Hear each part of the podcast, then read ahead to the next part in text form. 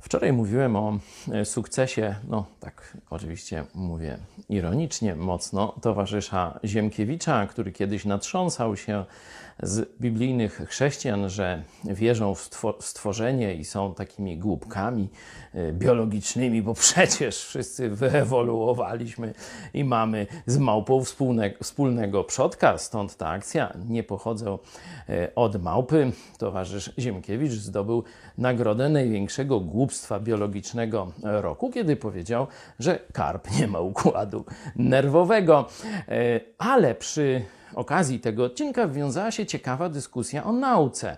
Otóż dzisiaj wielu ludzi traktuje naukę jak religię w sposób zabobonny, czy, czy tak wierząc we wszystko, co im tam ta nauka mówi, a e, sam Bóg nam powiedział, że po to dał, dałem wam rozum, żebyście sprawdzali i odróżniali fałszywych bogów od prawdziwych. Otóż współczesna materialistyczna nauka zbudowana jest mniej więcej w taki sposób: stawia hipotezy i planuje czy przewiduje, w jaki sposób można by te hipotezy sprawdzić, zweryfikować. Nie? Że jest taki tak, no to będzie taki tak. Nie? No ale teraz, jak tą metodą weźmiemy się za przebadanie początku świata. Hmm